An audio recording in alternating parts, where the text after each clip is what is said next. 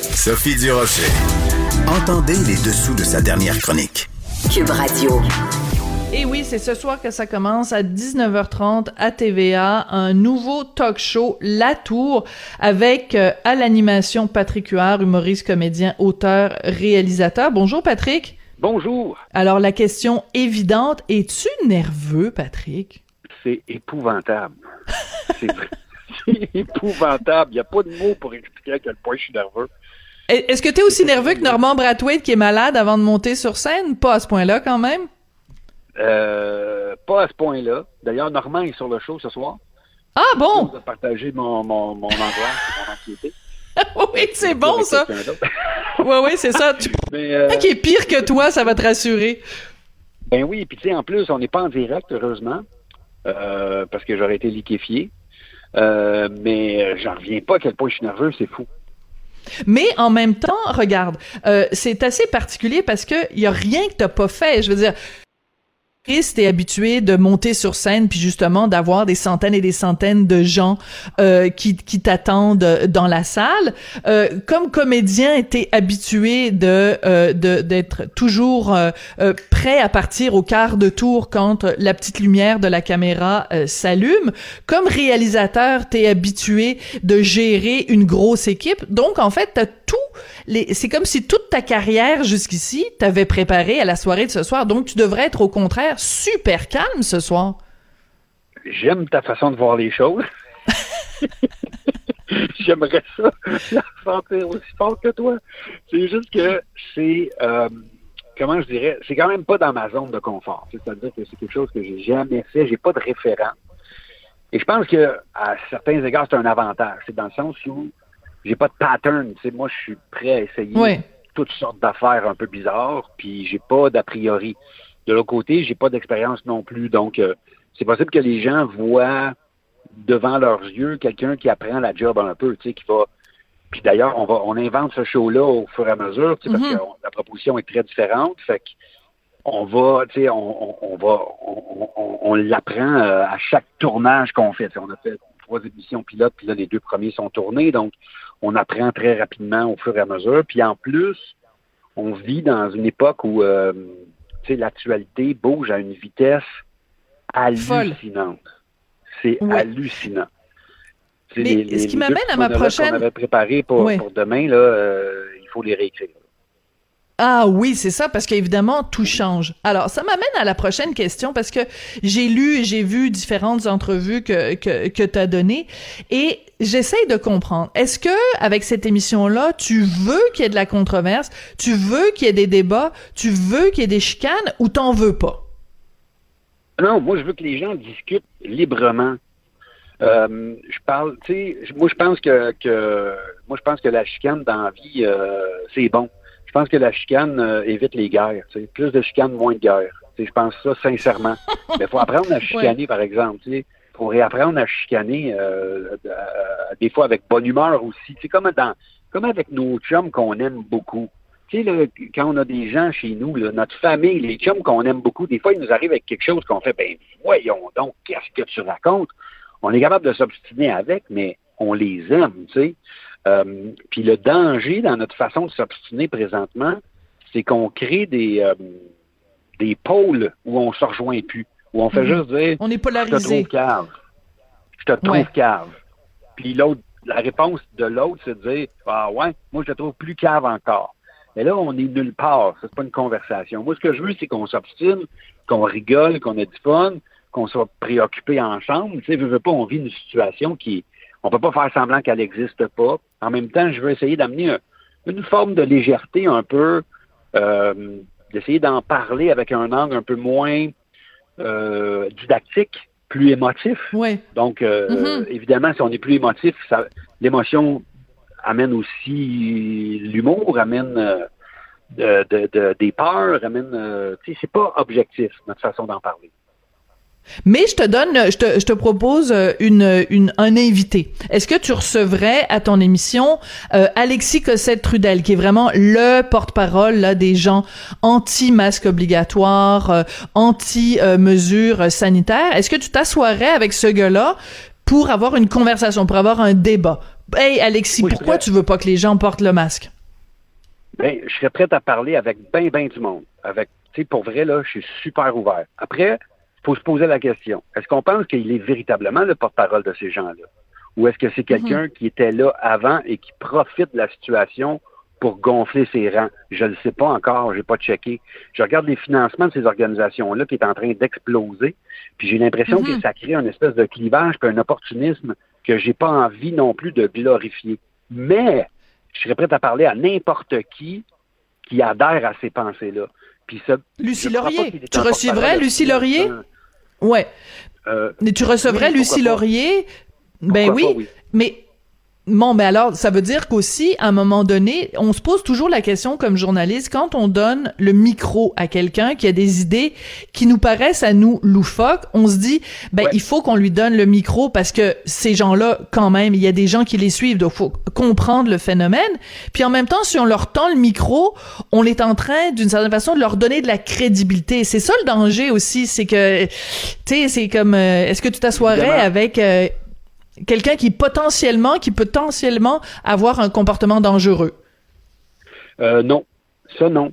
Et euh, fait que tu sais, il y a, y a comme un, il y a comme une ligne mince, après c'est une ligne morale, mais il euh, y, y a aussi l'angle de la conversation. Moi, ça fait un mois que je dis, faut arrêter d'utiliser des termes comme complotiste puis conspirationniste. C'est pas mmh. une race, ça. Tu sais, c'est pas une race. C'est pas un étiquette bon, qu'on met aux gens. C'est non, vraiment. Oui. Puis il y a toute une gradation là-dedans. Il y a des gens qui c'est un petit peu, il y a des gens qui c'est beaucoup. Mais surtout, ce qu'il faut euh, recevoir, c'est que ça part d'une émotion qui est véritable. Mm-hmm. C'est pas, ça part pas d'une invention de l'esprit. Ça part d'une émotion qui est véritable. C'est cette émotion-là qu'il faut écouter si on veut être capable de dialoguer et de convaincre les gens de dire « Je comprends ton émotion, je comprends d'où elle vient, mais je pense que, tu sais, tabarouette, je pense que t'es pas exactement à la bonne place pour les solutions que tu cherches. C'est pas, c'est pas de les repousser, parce que plus on les repousse, plus ils vont se camper dans leur affaire. Puis moi, mm-hmm. c'est ce que je veux essayer de créer avec les gens autour, puis dans nos conversations, c'est de se dire, ça se peut qu'on soit fâché, ça se peut qu'on, ça se peut qu'on soit frustré, et cetera. Mais, tu sais, il c'est où qu'on se rejoint. C'est le même principe que bon cop, bad cop, dans le fond. C'est comme groupe, les oui. anglophones peuvent bien envoyer promener les francophones et vice-versa. Mais comme individu, si on est les deux poignés dans un ascenseur, on va chercher des points communs puis on va essayer de voir comment on fait pour sortir de là, t'sais. Ben, c'est intéressant que tu parles de ça parce que, bon, je sais pas si t'as vu, mais je me suis pognée euh, sur un moyen temps avec euh, Sugar Sammy la semaine dernière parce que, bon, il a il ridiculisait le fait que le Q L F avait euh, cinq millions de dollars de plus. Moi, j'ai écrit une chronique. Après ça, lui, il a, il a, il a, il m'a, il m'a, il m'a dit, ben, il y a deux choses que j'aime pas, euh, dont je dois me tenir loin, c'est les chroniqueurs comme toi et euh, les carbs, là, les, les hydrates de carbone. Ouais. Bref, on s'est chicané. Euh, donc, tu pourrais... Euh, euh, recevoir à ton émission des gens qui ont des opinions très, très, très opposées, mais qui euh, se rejoignent autour d'une, pa- d'une pointe de pizza, par exemple. Oui, puis qui sont prêts à en discuter pour vrai. Tu sais, euh, c'est, c'est, c'est le problème pour moi avec les médias sociaux, c'est pour ça que je suis plus là depuis sept ou huit ans maintenant, c'est que il n'y a pas de... il n'y a personne en face de toi. C'est juste comme des cris dans l'univers. Mm-hmm. Il n'y a personne qui accuse réception de l'autre bord. D'habitude, ton cri est, est répondu par un autre cri qui n'est pas nécessairement adressé à toi, mais encore à l'univers, mm-hmm. à propos de toi, mais pas à toi. Fait que ça, moi, j'aime pas cette, ce, ce type de, de communication-là. Je trouve que quand les gens se regardent les yeux dans les yeux, ils sont beaucoup plus nuancés, beaucoup plus humains et beaucoup plus proches de leur vraie personnalité. Puis moi, c'est à ça que je fais appel, tu sais. Ça, ça, ouais. C'est de ça que j'ai envie. C'est ça que j'ai envie de vivre avec les gens qui vont venir sur le show. Puis déjà, dans les chums, dans la gang qui viennent, qui va venir régulièrement, il y en a qui pensent pas du tout pareil. Il y en a qui pensent pas du tout, du tout pareil. Puis je veux qu'ils se sentent bien et libres de l'exprimer, puis de, de, de, de qu'ils sachent et qu'ils comprennent qu'ils représentent une partie de la population. Puis c'est ça que je veux. Tu sais, quand on regarde les chiffres, là, Euh, des gens qui croient à différentes théories un peu euh, bizarres. Les chiffres des dernières études se situent entre dix-sept et vingt, vingt et un pour cent. Mm-hmm. Et à ces pourcentages-là, là, il y a plein de monde qu'on aime là-dedans. Ben, c'est ça peut sûr. Pas juste être le monde qu'on n'aime pas. C'est nos amis, c'est nos, c'est notre famille, tout ça. Puis il ne faut pas les rejeter du revers de la main. Il faut les inclure dans la conversation. Puis il faut, il faut tenir compte de, de, de, de pourquoi ils se sentent comme ça, tu sais. Puis ouais. euh, nous, on a, on, on, on tu sais, pour, pour que les choses changent dans la vie, c'est pas les convertis à qui il faut que tu t'adresses, tu sais. Ça donne rien, ça.